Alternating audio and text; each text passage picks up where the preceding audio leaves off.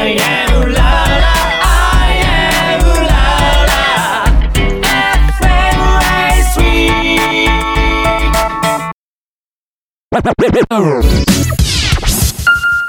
レディオエルラジ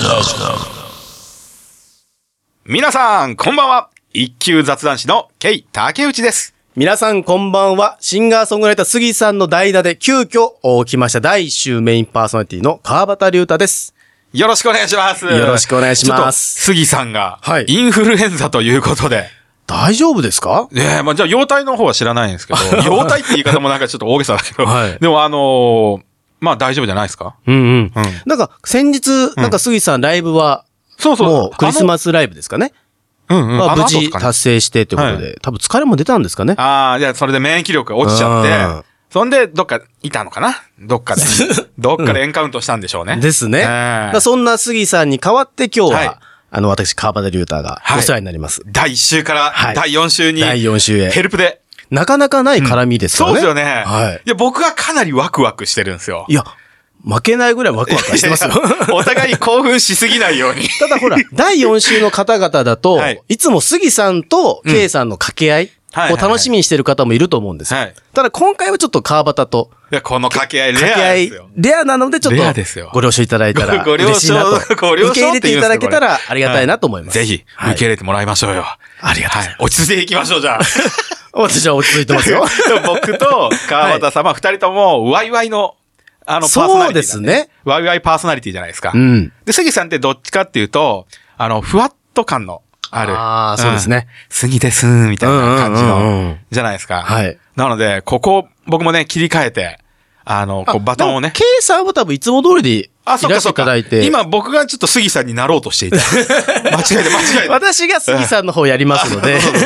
あ、そういうことか。それからいうことかいつも通り K さんはメインとしてやられて、いやっていただいて。そうです。そうですやれば、はい。杉さんをやってくれるあと。私が杉さんの代わりで。なんかはい川端さんの、この、なんていうんですか、圧みたいな、圧じゃない、圧じゃないですけど、やっぱり僕からしたらやっぱ大先輩じゃないですか。ラジオとラジコも長年いや、やってそんらっしゃって。なの話はリスナーさんには関係ないので。素晴らしい,、はい素晴らしい。そうですね。それを言言っていただけると僕も安心しました。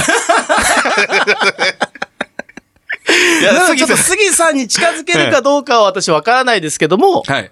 まあ何回もお二人の放送ずっと聞いてますので、はい。そのありがとうございます雰囲気をちょっと掴みながらできればなとは思ってますね。あ、嬉しい。はい今日久しぶりの、あの、共演はね、一度生放送の、ラジオとラジコの。させていただきました。えー生放送の方でさせてもらって、はいどんな方かとか、もう、もう、ラジオも聞いてるんで、どんな方かって知ってるんですけど、うんこういう風に収録で、一個の、このラジオとラジコの一個のスポットライトを当ててっていうのがは、初めてなんそうですね。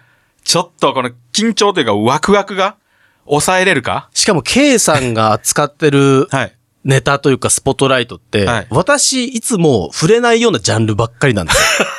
ああ、陰と陽の関係ですか、ね。まあそうですね。ええインとヨーぐらいのタウンカントリーみたいな 感じですけど。だからどこまでね、はい杉さんっていい感じで出るじゃないですか。なんか分かってる、あの人結構博識なところもあるんで、結構拾ってるとこありますけど、はい私がどこまで拾えるかはちょっと今日分かんないですけど。全部拾っていただきましょう。拾えるか分かんないっつって。でもね、なんかちょっといつもとはちょっとちょっと違う、スパイスの効いた、そうですね感じで。ちょっとスパイスとエッジを効かせていきながら。そうですね。それでみんなにこう楽しんで。楽しんでいただきたいなとえーいただけたらと思います。まあ、ワクワクが止まらない。止まらない。今日の1時間。だって笑ってばっかりいるのも打ち合わせから。ですね。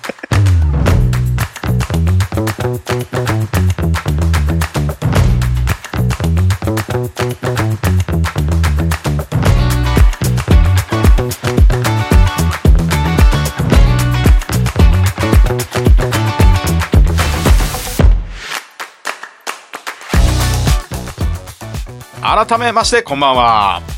一級雑談師のケイ竹内です。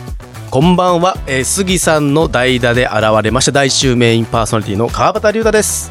1月23日火曜日みんなとつながるラジオとラジコこの番組はジャンルに関係なく万物の一点のものにスポットを当てて掘り下げていく情報バラエティ番組ですはい、うらら FM より今夜もお送りいたしますよ川端さんはい。ついにこの一緒にやれる時がこんな早く来るとは思わなかった来ましたね。でもスポットライトがはい。ちょっと川端さんとはい僕ってジャンルが違いますね。全く真逆というか、はい。じゃないですか。うん。そこを川端さんがどう拾ってくれるかっていうのも結構ワクワクなとこもあるんですけど。そんな今週のスポットライトは？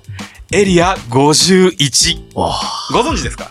やっぱり真逆ですね。真逆です。真逆です。もう場所が違いますもんね。そうですね伊勢神宮からのはエリア51。伊勢の神宮な。伊勢の神宮。伊勢の神宮。はい。からのエリア51なんで、うん。スポットと言っても全然ジャンルが違います違いますよね。はい。こう、あの、この場所はご存知ですか？知ってます。私、元自衛官なので、そうだったなのでやっぱりアメリカの空軍基地に関してはいはいは、ちょっと専門的にも。そうだった、はいすいませんおそれ忘れていました これは、これは今日は頼もしいぞなので、もうま、はいこの辺は任せてくださわ、なんかワクワクしてきた、一気い。エに。リア51は任せてください。おおエリア50は言い方がまた違う。あー嬉しいな、はよし、よろしくお願いします。お願いします。えーそして週替わりで、えーお届けするパーソナリティによるオリジナルコーナー。えー第4週の今夜は、宇宙に夢中をお送りいたします。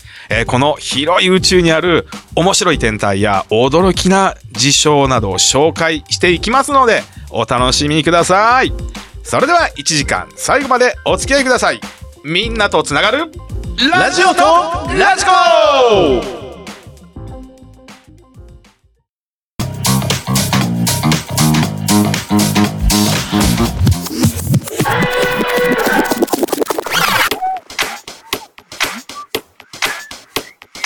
レデュ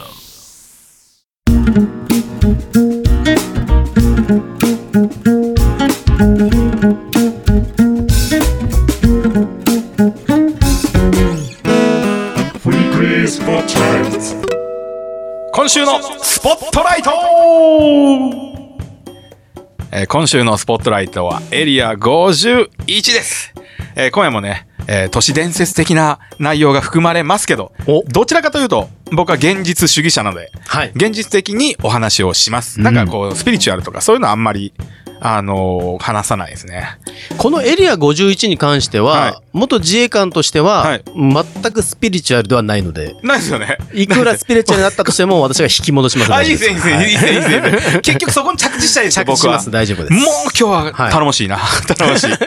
まあその、知らない方もあのいらっしゃると思うんで、はいまあ簡単にエリア51の説明をしますと、うんえーアメリカのネバダ州ね、はいラスベガスがで有名な州なんですけど、えーそこのね、砂漠というか荒野、西部劇に出てくるようなあうんの荒野のど真ん中に、えー実在するアメリカ空軍施設で、えー正式名称はグルームレイク空軍基地というらしいです。はい。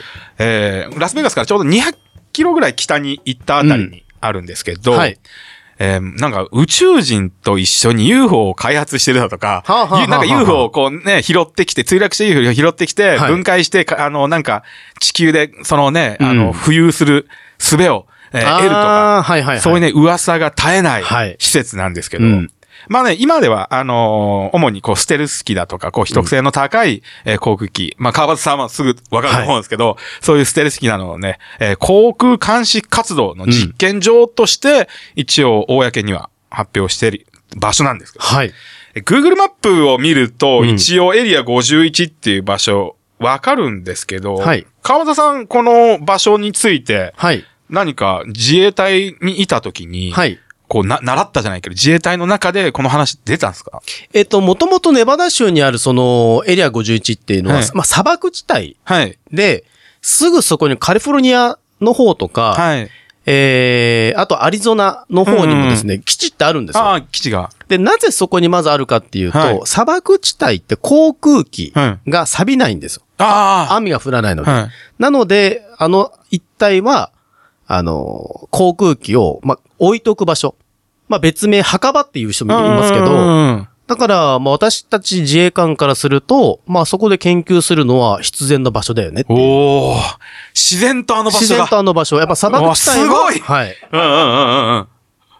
僕にはこうないこ情報がいっぱい出てくるんで。僕はこの台本をブワーって書いてきて、はいもう、K さんの台本台無しにしてやろうかぐらいな。だって、わかりやすく、はいあの、写真も載せてるんですよ。ラジオな、ラジオの台本なのに、はい写真もこういうのですよたくさん載せてるんですけど、はいあの、自衛隊っていうのを思い出して、はいちょっと恥ずかしくなってる。で、まあ、まあ、皆さんね、はいあの、知らない方多いと思うんで、うんその知らない方が、に分かるように、あの、はいちょっと説明していこうかなと思います。まあ、あの、Google Earth とかで見るとね、あの、普通の空港だと大体滑走路がうん。3キロぐらいですかね、羽田とかって3キそロ、う、4キロ4キロも、ええはい、ありますかね。ぐらいですよね。そのなんか3倍ぐらいの、うん。えー滑走路がバーンとはい上からもう見えるんですから、すぐに。うんいや、3倍の滑走路が必要な航空機っていうと、うん。日本にはまあまあ見ることはないですよね。はい。まあそんなね、不思議な施設で、えーなんか小屋もいっぱい立ってるんですけど、うん。やっぱ秘密のエリアなんで、はい。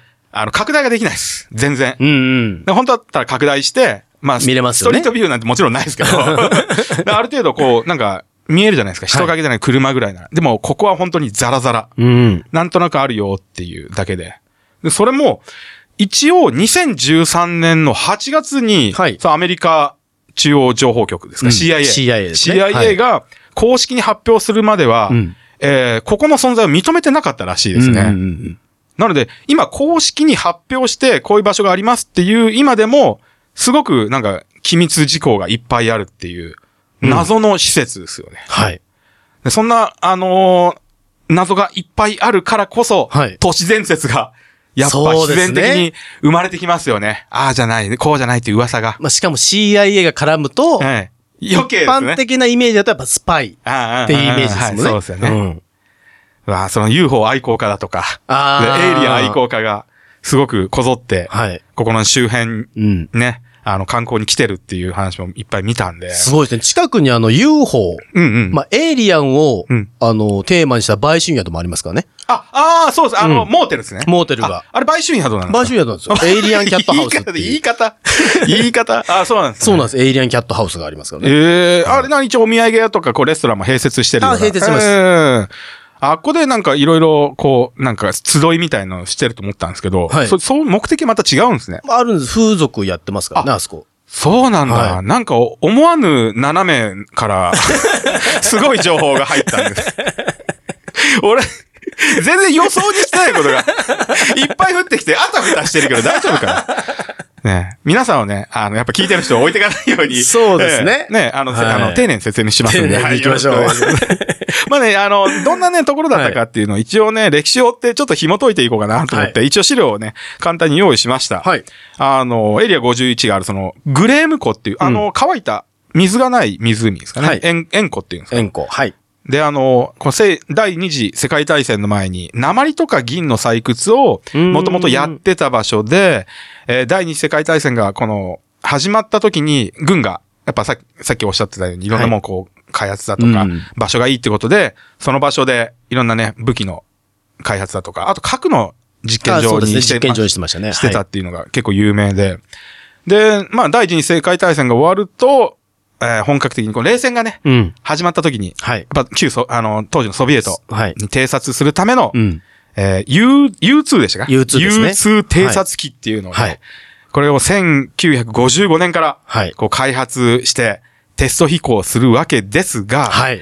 やはり、あの、U2 偵察機って、この言葉で言っても通じないかもしれないですけど、うんやっぱ独特な形の飛行機が多いですよね、こういう。そうですね。ここで8月に沖縄の嘉手納基地に来てましたね。え？U2。今現役なんですよね。現役的現役です。そう、それが、それもすごい。はいそれもすごいですね。現役っていうのの当時はすごい秘密裏だったのが、はい今は普通に U2 見ることが。日本でも見れる。見れます見れます。嘉手納基地で。すごい。あ、いい、すごい情報いっぱいありがたい。ありがたい情報めちゃめちゃいただける。リスナーさんの中で言うと、うんメジャーなのが、すこの間中国は気球あ、はいはい、はい。飛ばしてた、はい。あれを発見したのが U2 です。あ、そうなんですね。うわ、すごい情報入ってくる。嬉しいぞ、今日は。今日は嬉しいぞ。嬉しいぞ。で、その、あの、目撃者のはい大半があの、パイロットだったっていう話があって、はい要はまあ、この、その当時、あの、飛んでる飛行機ってせいぜいまあ、今の飛行機の半分ぐらいですか高度。あた今い高さですね高さね、はい高度が。今、だいたい1万2000メートルぐらいのとこ飛びますかね。えっと、旅客機だと。そう、旅客機だと1万ぐらいです、ね。1万ぐらいですねで、エレベス、エベレストはいが8800メートルなんで、はいあの、シートベルトちゃ外していいですよっていうのが、はい。だいたいエベレストの高さなんあ、です。8800ぐらい。あ、ぐらいから。はい。だから水旅客機が平飛行に。そうです、そうです。あ、入るとかですね。その当時はまあ、それのまあ半分半分ぐらいですねですね。6000とか5000とか、はそんな高度をせいぜいとん、せいぜいって言っちゃうけど、あ飛んでたのがと飛んでた時代に、はい。この U2 偵察機っていうのはもう2万メートル以上。うん。2万1000。2万1000。とんでもない上とんでもない空じゃないですか。はい。で、パイロット的には、うん俺は、まあ、お前ら見、見下ろしてんぜって言って乗ってるんですよ、当時。そうですね6000メートル。うんなのに、めちゃめちゃ上空に、うん見たこともないような形のものが飛んでいる。うん。俺は地球のもんじゃないでしょってなるんですよねなりますよね。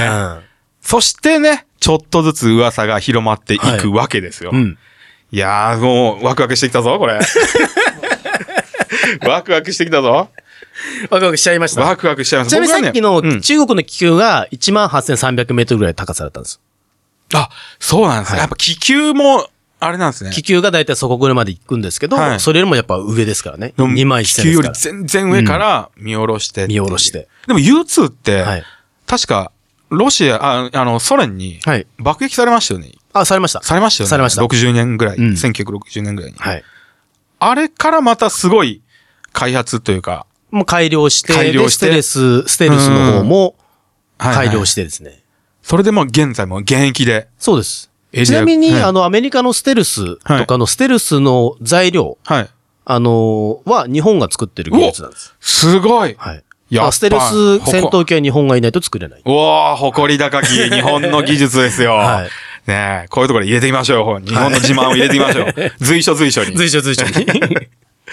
やっぱ結構極めつけになった事件というかあれがあって、うんこの1989年になるんですけど、なんかエリア51で働いていましたっていう、なロバート・ラザー、はいボブ・ザラ・ラザーともなんか名前がこう偽名だったりするんですけど、うんどっちが本名かわかんないですけど、うんっていう人が、あの、テレビに出て、はい。あ、これ働いていた。あっこにはうん。エイリアンがいる。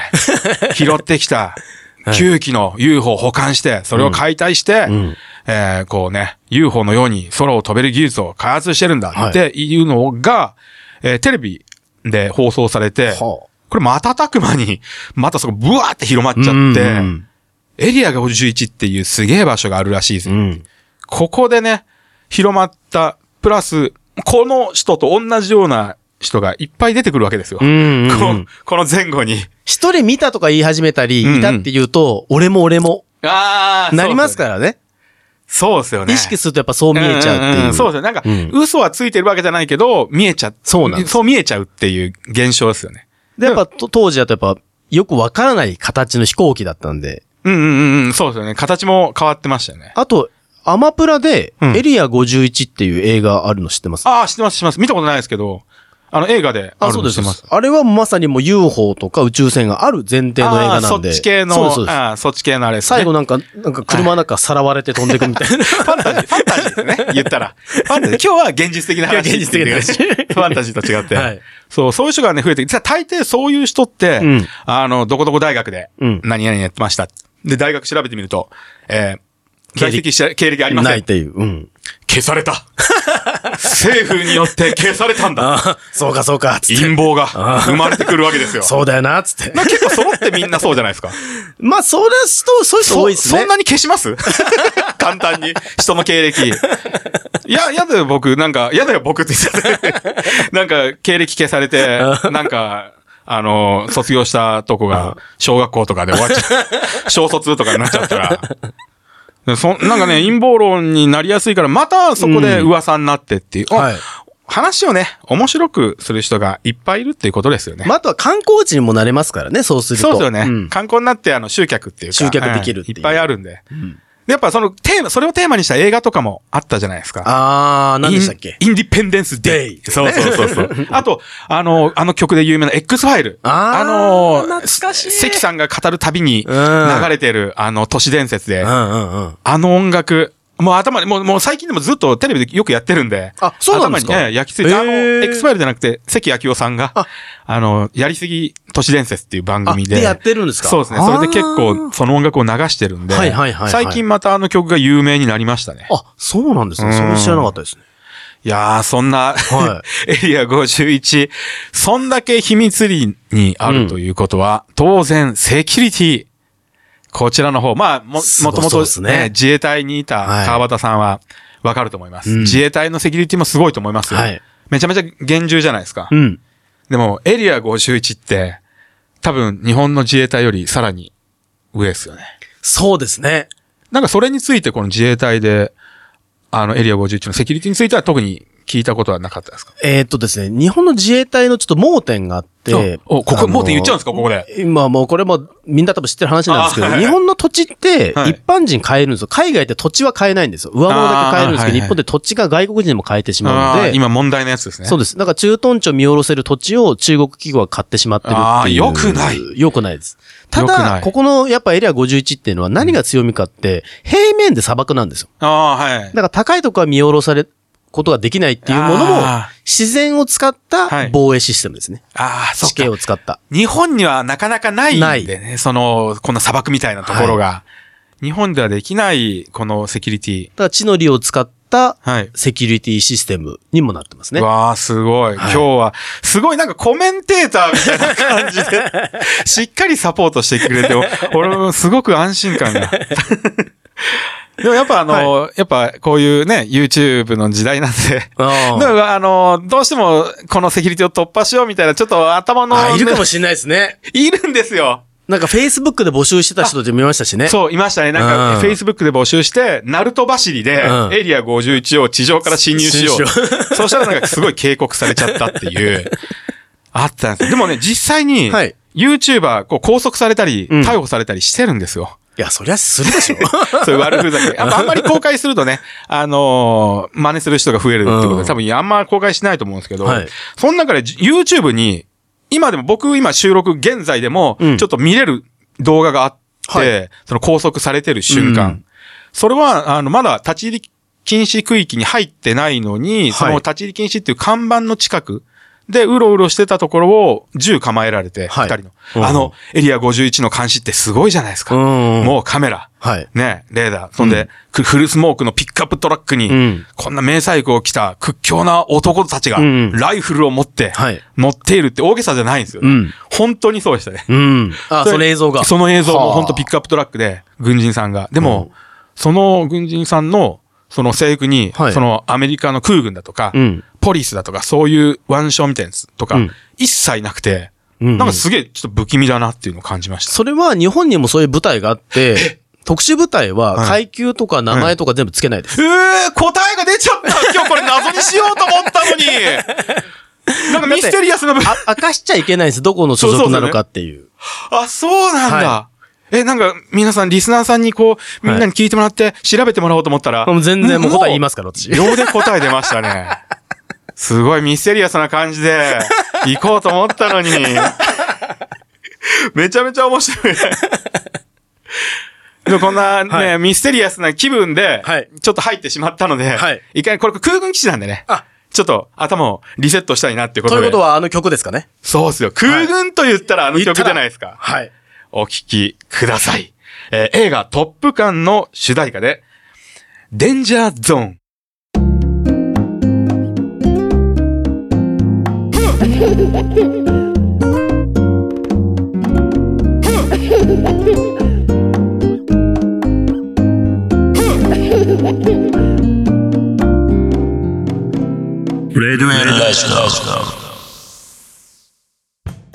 お聴きいただきましたのは映画トップガンよりデンジャーゾーンでした。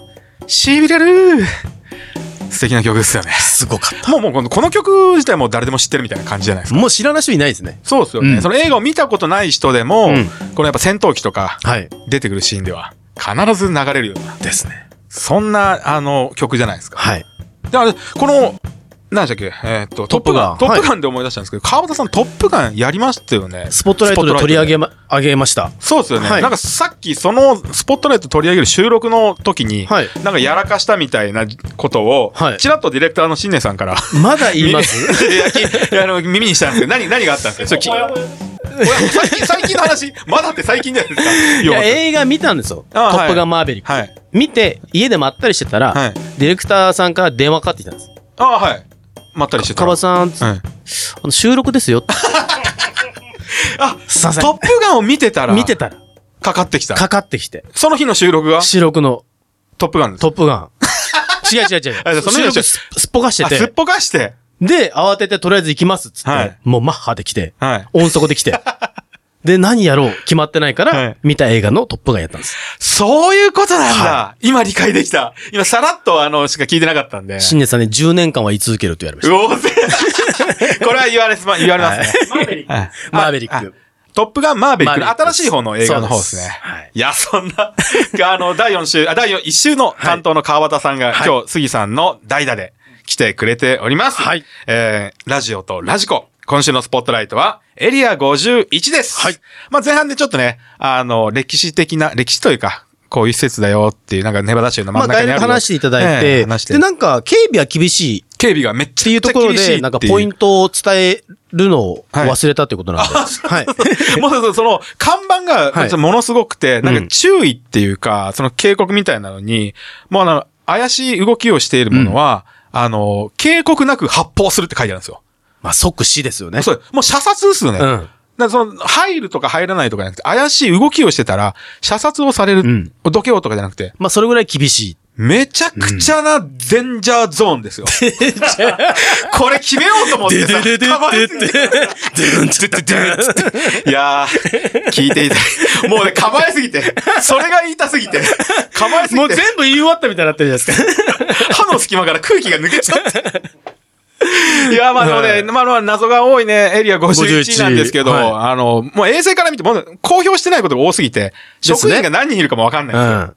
で、僕、はい衛星から見てもわかんないけど、はいあっこって、まあ、泊まってる人以外に、うん飛行機で毎日通勤してる人がいるっていうのを突き止めたんですよ。お、すごいっすよね、これ。すごい。これ面白くないは、です K さん消されるやつです。か そんなネットに載ってて YouTube 流れてるやつだけど、ここで話すとダメなのかな、やっぱ。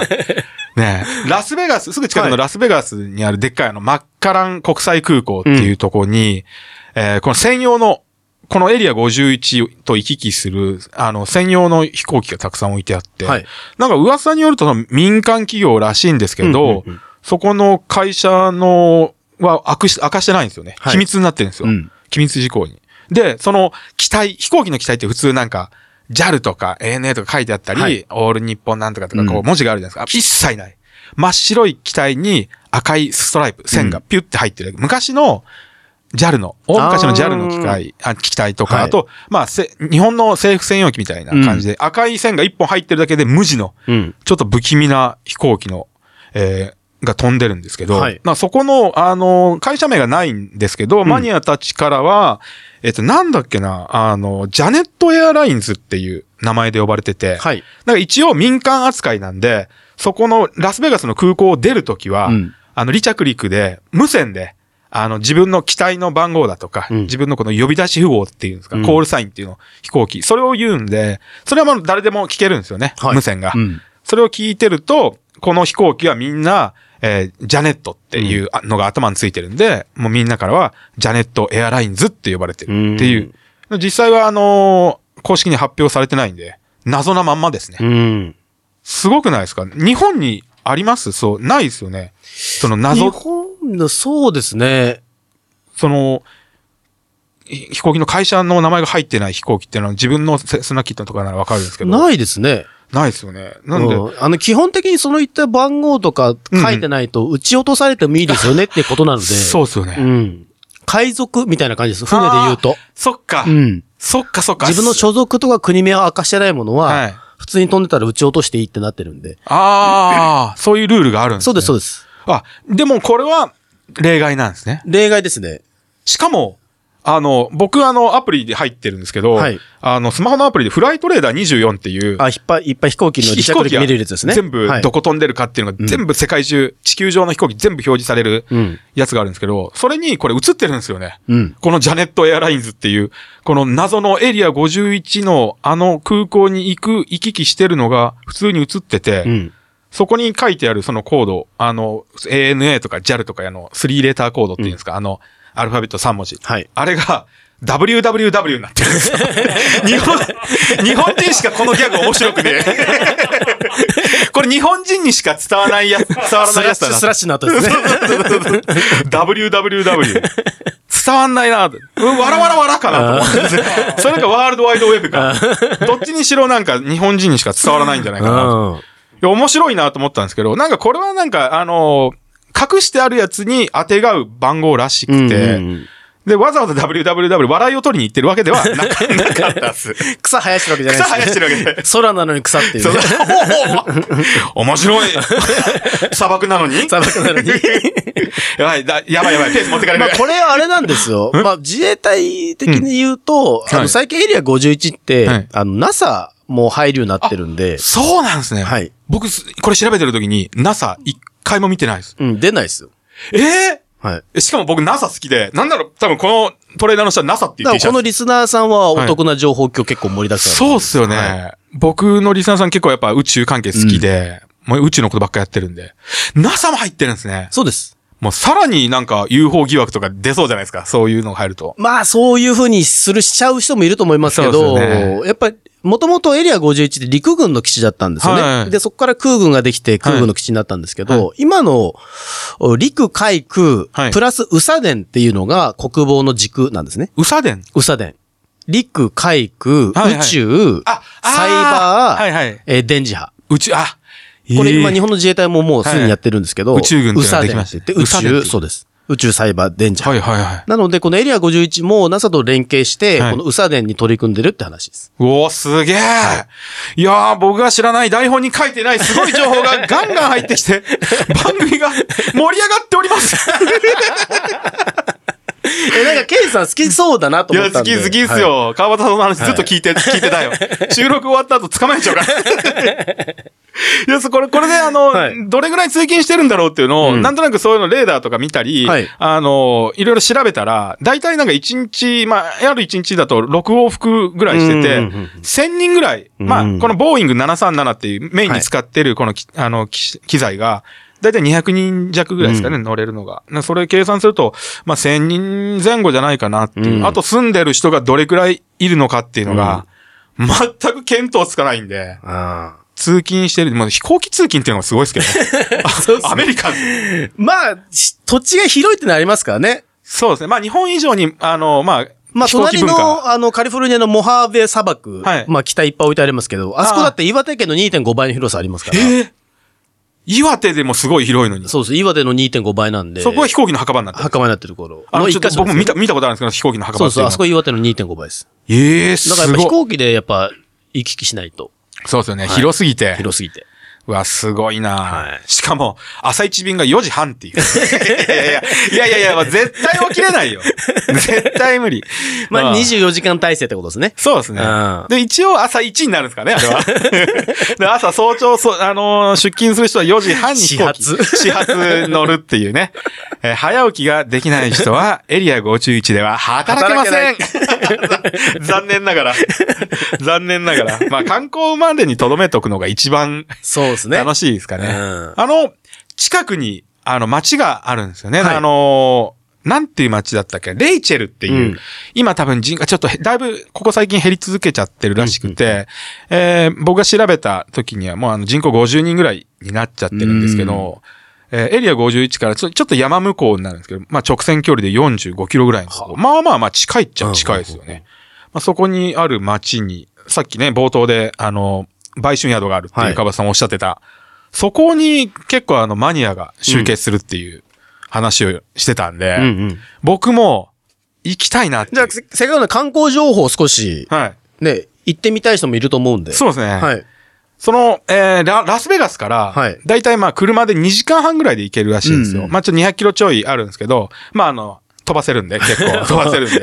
そう。で、日本語でちゃんと、あのーあ、あアクセスできるツアーが、そうですかいっぱいありますよ。ほうほうほう。要はそこの、レイチェル以外にも、うんそのエリア51関連のエイリアンレストランみたいな、ああ、ミステリーツアーもやってるんですね。ミステリーツアー、まさにまさにですよ。ミステリーツアーで日本で言うなんか行き先がわかりませんとかじゃなくて、うんうんうんまさに行き先ミステリーじゃないですか。もう全然あの、公になってないエリア51っていう近くに行くっていう。確かに。レストランお土産があると。そう、お土産屋あさん。宿泊もできるんですね。宿泊ができる、その、リトル・エイリインっていう、もうちょっとなんかちょっとギャグみたいな。ギャグみたいなギャグみたいな名前。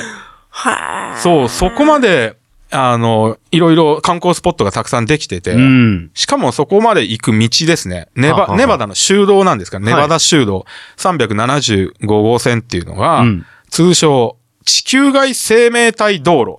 あまあ、英語で言うと、 Extraterrestrial Highway っていうんですか？えーそれ、あの、ネバ、ネバダ州がはい公式につけたらしいです。えーって。地球外生命体道路高速道路。そう、地球外生命体高速道路。しかも、はいあの、ネバダ州がつけたのが1996年って。うんえ ?2013 年じゃないの公表したの？と思って。やってんなと思って、ネバダ州。やってんな。やってんなと思って。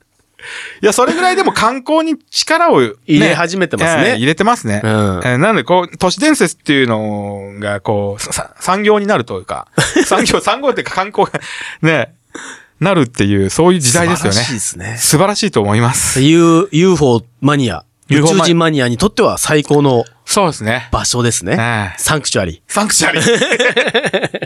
まあ僕にとって、まあ川端さんもそうかもしれないですけど、僕的にはそう、なんかあんまりスピリチュアルっていうか、あんまりその、UFO、エイリアンっていうのはそこまで信じない、信じてないんで。そうですね。私としてはやっぱさっき言ったウサデン。これからの、うんまあ、宇宙をどう支配するかが戦争の、まあ、ねあの、重要になるんで、ええますます宇宙人が出てくるのはこれからかな、いたとしたらとは思ってます。あーはいはいはいはいまだこ、まだ来てない。まだ来てないまだ来てない。はいなんかあの、エリア51だと、こう、時代が進みすぎてて中で開発してる、もう多分50年とか100年先の技術の研究をしてると思うんですよ。はいなのでやっぱ噂がいっぱい絶えない場所だと思うんですけど、やっぱそういうものをこう突き詰めていくと、どうしてもこのスピリチュアル的なものが見えてくるのかなっていうのを感じました。映画未知との遭遇にあ影響されすぎです。確かに。なんか僕がいつもあの言うのが、うん。その物理と科学を掘った先に見えてくるのがスピリチュアルっていうあーなるほどなるほど。のをよくなんか感じるというか確かに言うんですよ。なのでそういうのをなんか今日感じていただける方がちょっとでもいたら、川端さん感じてないですよね、スピリチュアル。私はそうです。事実ベースで考えるタイ実ベースで。で考えてる。いや、素晴らしいね。はいえー専門、専門家の意見が聞けたみたいで。本当楽しかったです、もう。ありがとうございます。以上、今週のスポットライトはエリア51でした。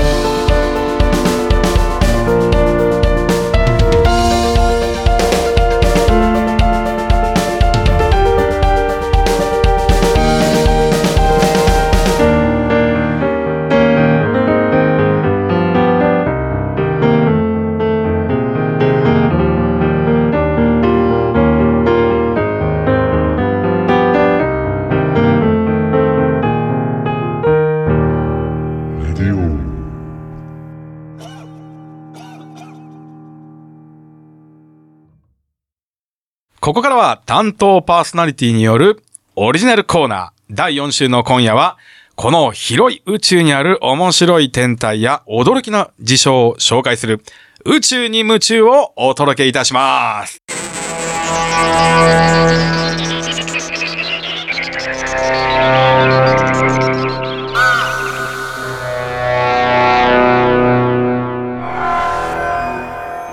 来ましたね、宇宙に夢中。宇宙に夢中。もうみんな、あの、小学生もみんなこればっかですからね。宇宙に夢中夢中みんな言ってますからね。みんな言ってましたね。はい。さあ、今夜紹介するのは、実は全然怖くない、ブラックホール皆さん、ブラックホールって聞くと、なんか怖くないですか？怖いですね。怖いですよね、はい実際に。怖いものでしかないですよね。うん。なんか何でも吸い込んでしまうみたいな。あありますね、その印象。川田さん、ど、どんなイメージ、そん、なんかイメージありますか？私のイメージですか？イメージ光の歪み。え？え？難しい？急に難しい。宇宙に夢中？宇宙に夢中だね。それぐらいのレベル、それぐらいのレベルの言葉を使ってくださいよ。そしたらなんか、えええっと、真っ暗で、ええ。あ、そうそうそうなんか、はい。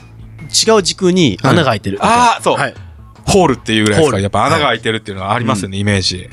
でも、このブラックホールって言われてる、この天体、はい。あの、穴じゃないんですよね。ホールなのに。ホホール、ホールなのにはい穴じゃない。はあボールなんですよ。要は地球とかと同じ天体、あ、うんそうなんですか。穴があるわけじゃないじゃあ。ホールケーキのホールなんだ。そうそうそうそうそう。そっちのホール。はいはいはいはい。なんか変なギャグを言いそうになって危なかった。今危なかったです。そのブラックホールって、はい要は、あの、まあ、太陽とか、あの、質量の大きい、うん大きなものって、その分、こう、引力と、重力強くなってきますよね。はい。それが極限に達したのがブラックホールです。かっこいい。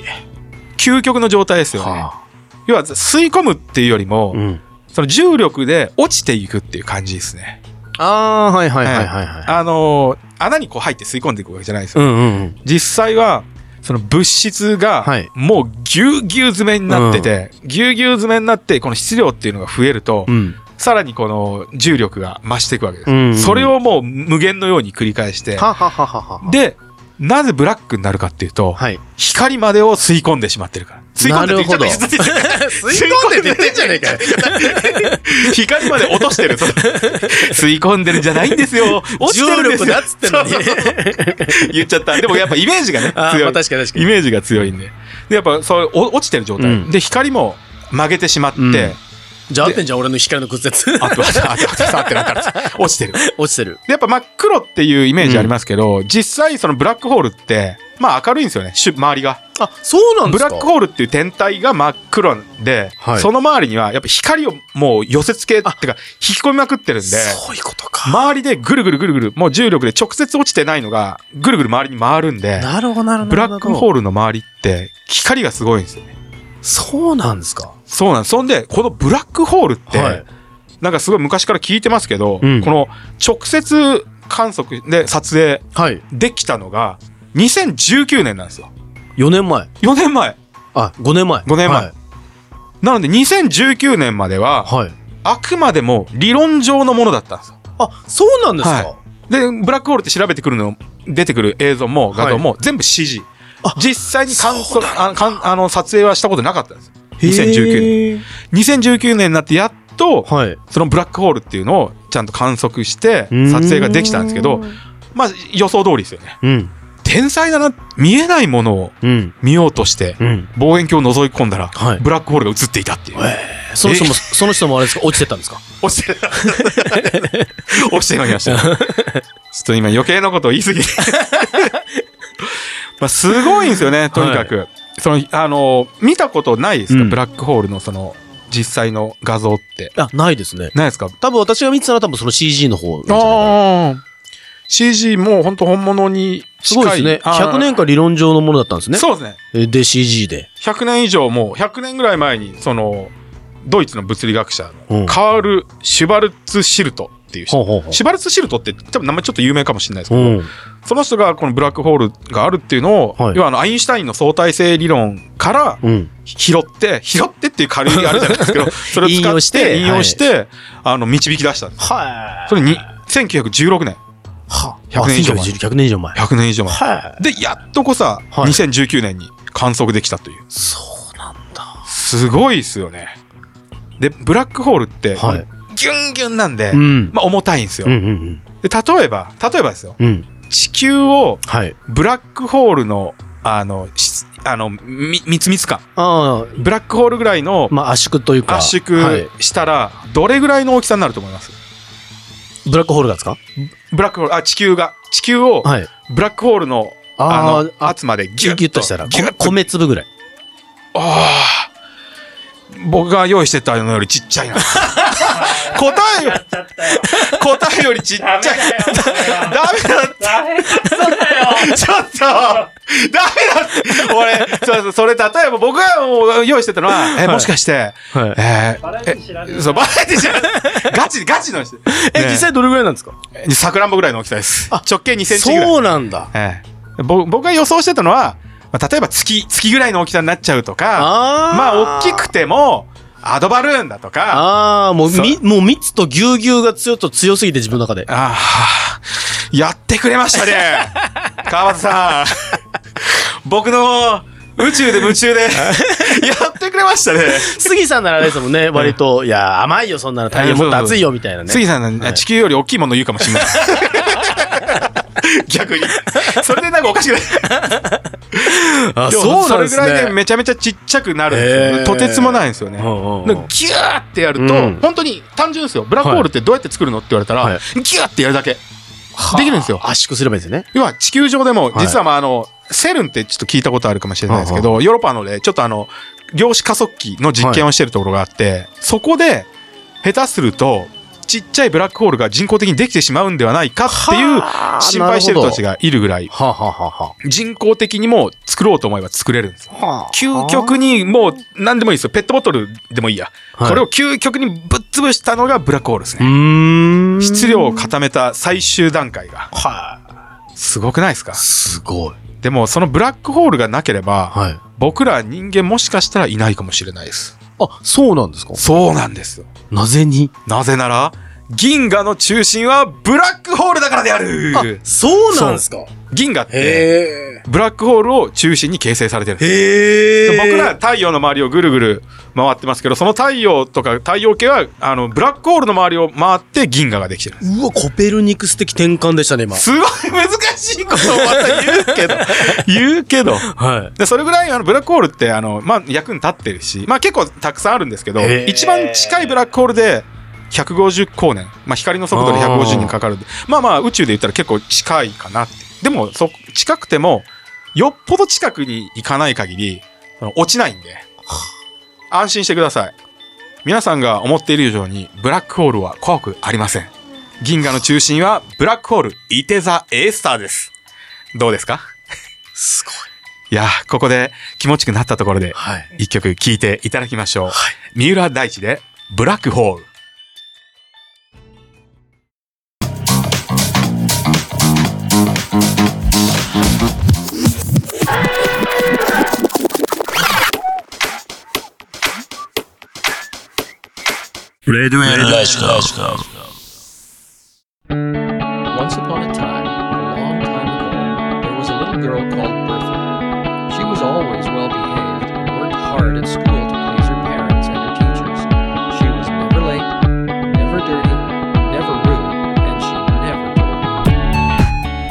はい、うらら FM よりお送りしてまいりました。ラジオとラジコ。ここで番組からのお知らせです。ラジオとラジコ公式サイトでは過去の放送いつでもお聞きいただけるアーカイブがございます。スポットライトのテーマ、ジャンル、またはパーソナリティの名前での検索も可能です。ぜひご利用ください。えまたですね、番組ではリスナーの皆様からお便り募集しております。えそれぞれの X、SNS にあるお便り専用フォームより、えパーソナリティへのメッセージとかですね、質問、内容に関す関するご意見、あとは宇宙に関する疑問や、ね。こんなすごい都市伝説あるぜなどですね。いいですね。そういったものもお送りください。で、X で投稿する際は、はい。ハッシュタグ、カタカナでラジオコ、ラジオコ。ラジオはいお付けください。お便りいっぱい欲しいですね。はい待ってます。都市伝説くれたら、それはこうだって物理で。そうですね、物理で。挑戦状。それが第4挑戦種のいいところですよね。そうですね。もうう僕はもうぶった切りますね。物理と 物理と科学で。ぶった切りますよろしくお願いします。えー、ささて、じゃあ、ここではい私たちよりお知らせがございます。私はもう普通にインスタグラムと X をフォローしていただければっていうぐらいですかね。僕もでもそうですね。僕もそうなんですけど、僕あの、はい第1週、第3週の水曜日の9時から、この市川うらら FM で、はい笑っていいと思うという番組をね、またやってますんで、ぜひ、はい君聞いてください。めっちゃ面白いですよ。めちゃめちゃ面白いです。いつも笑わせてもらって自ます。分で、自分で言うの恥ずかしくなって。自分で言うの恥ずかしくなって。笑っていいと思うですから。ね、笑っていいと思う。そうそうそう。で、過去にあった嫌なことだとか、そういうのを全部い今なら笑い話にできるじゃんっていう笑い話に変えて、プラスにする番組ですからね。うん。プラスって言ったら、よしよし。はい。いいね。またいきなりまたまた、また物理、また物理。いや、よくない。よくない。今日はありがとうございました。あこちらこそ、急遽どうでした？今日の放送。いや、杉さんの代わりになれたかなっていうところはまず一つ。いやいや、まあ、すごく専門的なコメンテーターみたいな。僕が助かりましたよ。まあ今日のスポットライトが特にエリア51だったので、そうですね。もうなんか半分専門じゃないですか。川端さんの。いや、めちゃ、それを、やっぱ台本作ってる時には、あの、忘れていたんで、ああ、ああ。で、出来上がった台本に、こうピッピュッと注釈入れてくる。でちょっと K さんやりづらかったんじゃないかなと思うとこも。え。すごくやりやすかったです僕は。あ本当ですか？僕はすごくやりやすかったし楽しかったし。あとやっぱはい。オリジナルコーナー宇宙に夢中。あどうでした？宇宙に夢中。私がいつもやらないジャンルなので、はい。すげえ楽しみだったのと、はい。あと私スキューバダイビングするんあであー海の方ね。唯一無重力を感じられる場所あじゃないですか、あそうですね。そこでやってるんですね。そうなんですよ。だからやっぱあの宇宙飛行士もダイビングで練習するあそうですよね。ので。訓練そこでやりますよね。だから宇宙に夢中は本当になんですか個人的にもすごい楽しみだったんで。ああ嬉しい。いや想像よりごめんなさいね米粒ってちでも大きさ間違えて。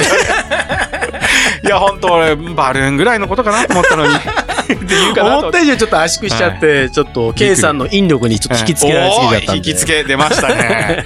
出ました。そこで使ってきますねその用語を。いやめちゃめちゃやっぱ楽しいですね。ありがとうございます。まあ、エリア本当に51ね、本当、はい。あの、これからもね、いろんな話題出てくると思います。確かに確かに。あ、それ今思い出したんですけど、はい。あの、マリナーズ時代、シアトルマリナーズ時代に、はい。イチロー選手。はいが背番号51番じゃないですか。はいはいイチロー選手って。ああの、あの、ライト、はい守ってるとこ、はいあの、すごい守備がうまいんで、うんエリア51って言われてました。本当に。イチローが守る場所はエリア51。いや、そんな言い方片言ではないかもしれないけど。それ、そういうとこでもやっぱ使われるっていう、結構一般的になってきてますね。野球でも使われるっていうう。んうんうんうんそんなエリア51でした。締め方が野球になっちゃう。で、あの、うん宇宙第4子の人って結構宇宙好きだと思うんで、はい私このおすすめの本持ってきたんですよ。はい青木節子さんが書いてる中国は宇宙を支配する日ってわ、いう素晴らしい題名。新潮社から出してる本。ほうほうほうこれもまあ物理じゃないですけど、はいまあ現実的にどうなっていくか宇宙が。はい。青木節子さんの、はい、本ですね。中国が宇宙を支配する。はい。ちょっと読んでいただいたらちょっと現実的ですねなんかかなり現実的なんで。えー、ちょっとみ僕も調べてみます。はい。はい。えーさて、はいえー来週の放送はですね、第5週になります。えー1月30日第5週担当の谷弘子さんとアマンダさんでお届けいたします。はい。お楽しみに。いや、今日は本当にありがとうありがとうございまし。たた。今夜のおやいお相手、今夜のお相手は、ケイ竹内と、第1週メインパーソナリティの川端龍太でした。ラジオって本当にいいもんですよね。それでは、さよなら。さよなら。さよなら。